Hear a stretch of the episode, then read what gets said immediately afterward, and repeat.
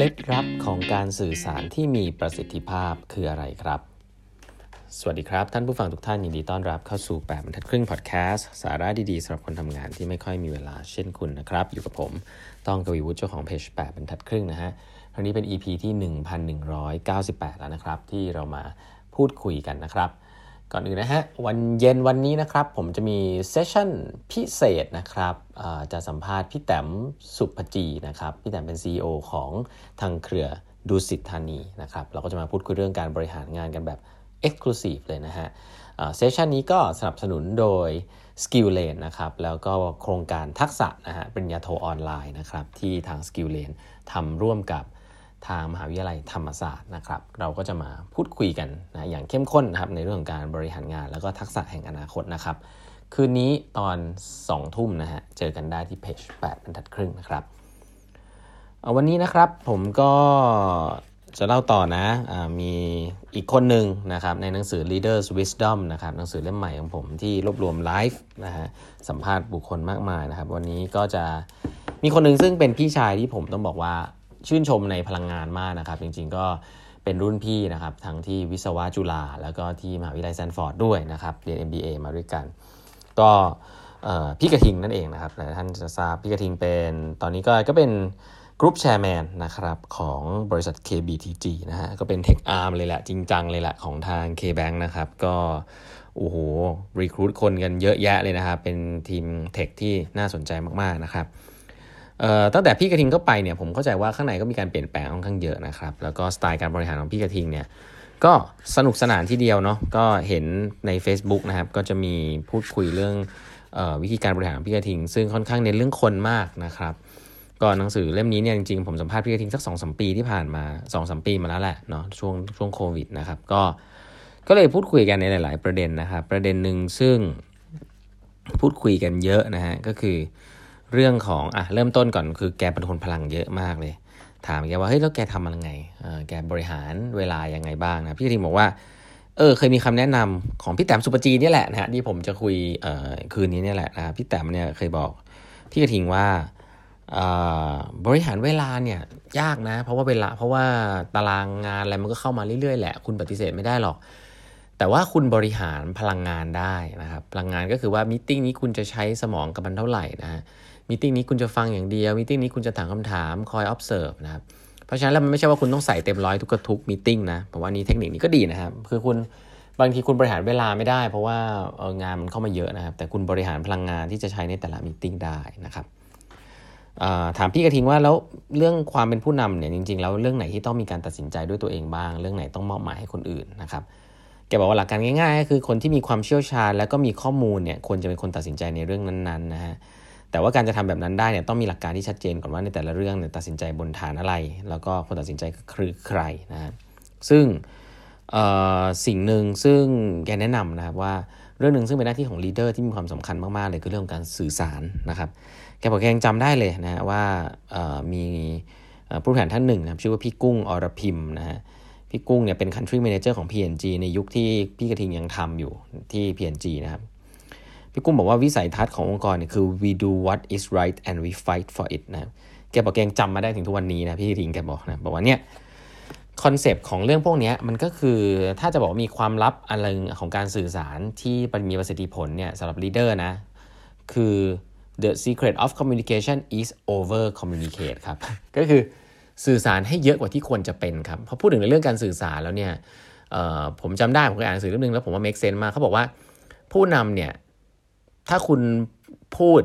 เรื่องเดิมๆไปเรื่อยๆ เรื่อง culture เรื่องวิชั่นอะไรพวกนี้ให้กับพนักงานฟัง แล้วคุณเริ่มเบื่อแล้วอะอะคุณอย่าหยุดนะฮะ เพราะว่าเมื่อไหร่ที่คุณเริ่มเบื่อ นั่นเป็นจุดที่พนักงานเริ่มที่จะฟังคุณครับ อ่า เขาบอกว่าครั้งแรก ๆที่คุณพูดเนี่ยเหมือนคุณอินเนี่ยแต่พนักงานยังไม่อินครับแต่เมื่อคุณพูดซ้ำๆจนคุณเริ่มเบื่อเนี่ย พนักงานจะเริ่มที่จะฟังคุณฮะอันนี้คือสเต็ปปกติ เพราะฉะนั้นก็ให้พูดต่อไปครับ over communicate นะครับ อันนี้ก็เป็นเทคนิคหนึ่งในในการสื่อสารนะครับ ทีนี้พี่กระทิงก็ทำงานกับคนรุ่นใหม่ค่อนข้างเยอะนะครับก็เลยถามแกว่า แล้วทำงานคนรุ่นใหม่ค่อนข้างเยอะมีข้อสังเกตยังไงบ้างครับ แกบอกว่าสิ่งที่ผมเห็นเลยนะฮะข้อแรกเลยคือคนรุ่นใหม่ต้องการเรียนรู้งานเยอะๆนะฮะข้อ 2 คือต้องการพิสูจน์ตัวเองนะครับต้องการได้งานที่มันท้าทายนะผมว่านี้พี่ทิงก็พูดถึงคนเก่งนะเนาะเด็กๆรุ่นใหม่ที่เก่งๆนะเด็กรุ่นใหม่ขี้เกียจก็มีนะแต่เด็กรุ่นใหม่ที่เก่งๆเนี่ยส่วนใหญ่จะอยากจะรีบพิสูจน์ตัวเองนะครับอยากจะอยู่ในแสงไฟ อยากจะได้สปอตไลท์นะครับซึ่ง เรื่องนี้เป็นเรื่องที่ดีนะครับ ก็คือทำให้พนักให้องค์กร ถ้าองค์กรสร้างแพลตฟอร์ม สร้างวิธีการทำงานทำให้คนเหล่านี้ทำงานได้เต็มที่เนี่ย จริง manager ก็สบายนะ เพราะว่าพนักงานก็มีเวทีนะครับ แล้วก็สามารถจะแสดงผลงานได้เต็มที่ ซึ่งอันนี้ก็คล้ายๆ หรือแทบจะเหมือนกับที่พี่นกออบอกเลยนะฮะพี่นก CEO ของ C Group พี่นกมณีรัตน์นะครับ CEO ของ C Group บอกเลยนะผมว่าเรื่องนี้ตรงกันเป๊ะเลยนะครับ คนรุ่นใหม่เนี่ยจริงๆแล้วถ้าคุณได้คนที่ถูกต้องเนี่ยเขาจะชอบ ทำงานเยอะๆนะครับ อยากจะพิสูจน์ตัวเอง แล้วก็ต้องการเวทีนะครับเขาขี้เกียจรอฮะมันนั่งรอคุยกับหัวหน้ามานั่งรอโปรโมททีละขั้นทีละขั้นนะเขาอยากทำงานใหญ่เลยนะครับ ก็ทำได้ทำไม่ได้ไม่รู้แหละ แต่นั่นคือสิ่งที่เขาอยากเพราะฉะนั้นผมก็คิดว่าเป็นสิ่งที่ พวกเราก็ในฐานะผู้บริหารถ้าเราทำได้ก็คือสร้างโอกาสให้เขานะฮะได้มีโอกาสทำนะครับอีกอันนึงซึ่งดีนะครับก็คือการการกล้าตั้งคำถามนะครับกับผู้อื่นนะครับ ซึ่งความคิดถ้าเกิดองค์กรมีความคิดที่เปิดกว้างเนี่ย การตั้งคำถามหรือมีไอเดียนอกกรอบเนี่ยก็เป็นสิ่งที่องค์กรยูนี้ต้องการเนาะผมต้องบอกว่าหลาย ๆ ครั้งเนี่ยผมเห็นองค์กรว่าต้องอยากให้อยากได้ไอเดียใหม่ ๆ นะครับอยากให้คนกล้าถามอะไรเงี้ยเชื่อไหมฮะส่วนใหญ่เนี่ยเด็กรุ่นใหม่เนี่ยกล้าถามตั้งแต่เรียนออกมาอยู่แล้วครับไม่มีใครไม่กล้าถามหรอกครับเพราะว่าทุกอย่างมันใหม่ไปเสียหมด แต่ส่วนใหญ่เนี่ยโดนดับไฟตั้งแต่สักประมาณไม่กี่เดือนแรกที่เข้าออฟฟิศนะฮะ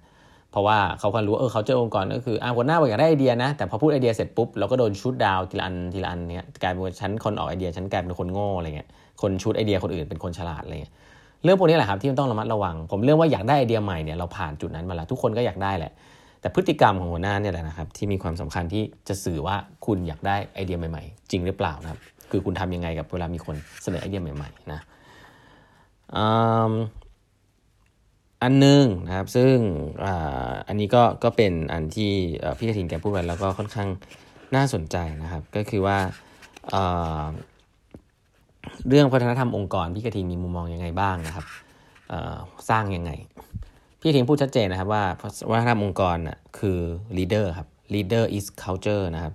อยากได้ culture แบบไหนคุณต้องสร้าง leader ให้เป็นแบบนั้นนะครับก็คือเป็นเรื่องของพฤติกรรมนั่นเองนะครับพฤติกรรมของผู้นำนะ ถ้ามีผู้นำนะทั้งระดับสูงระดับกลางเนี่ยทำตัวแบบไหนพร้อม ๆ กันเนี่ยพนักงานก็ต้องทำแบบนั้นครับ ถ้าไม่ทำแบบนั้นก็อยู่ไม่ได้เนาะเพราะฉะนั้นส่วนตัวผมก็เชื่อในเรื่องหนึ่งว่า culture คือ collective behavior ของคนในองค์กรครับ คืออถ้าคนทำอะไรเหมือนเหมือนกันนะครับ โดยที่ไม่ได้มีกฎระเบียบอะไรเป็นวัฒนธรรม มองตารู้ใจกันนะครับ ก็นั่นแหละฮะวัฒนธรรมองค์กร ซึ่งหลาย ๆ ครั้งการไม่มีหัวหน้าอยู่ก็สำคัญนะครับ ถ้าไม่มีหัวหน้าปุ๊บ แล้วเขายังทำแบบนั้นได้นั่นคือ culture จริงๆนะครับแต่ถ้ามีหัวหน้าอยู่บางทีเขาก็ทำตามอะไรเงี้ยทำตามหัวหน้า ซึ่งอันนั้นก็ก็ดีอีกแบบหนึ่งแต่ว่าหลายๆครั้งเขาบอก culture คือ behavior ของพนักงานตอนที่หัวหน้าไม่อยู่นะครับพอได้หัวหน้าอยู่แล้วจะโดนบังคับอะไรเงี้ยก็ก็ลองไปปรับใช้ได้เนาะผมว่ามุมมองของการบริหารจัดการคนนะครับ แล้วก็เรื่องของ คนรุ่นใหม่อะไรแบบนี้ก็จะเป็นประเด็นที่หนังสือเล่มนี้พูดถึงค่อนข้างเยอะนะครับ ก็ Leaders Wisdom ครับ แนะนำนะฮะลองไปซื้อหากันได้นะครับ ในร้านหนังสือชั้นดำทั่วไปนะครับเย็นนี้ใครมีเวลานะครับ ตอนสองทุ่มก็มาพบกันนะครับ ผมพูดคุยกับพี่แต้มสุปจีนะฮะซีอของดูสิตธานีกรุ๊ปนะครับ วันนี้หมดเวลาแล้วครับ แล้วพบกันใหม่พรุ่งนี้ก็สับแปมทัดครึ่งพอดแคสต์นะฮะ แล้วพบกันใหม่ครับ สวัสดีครับ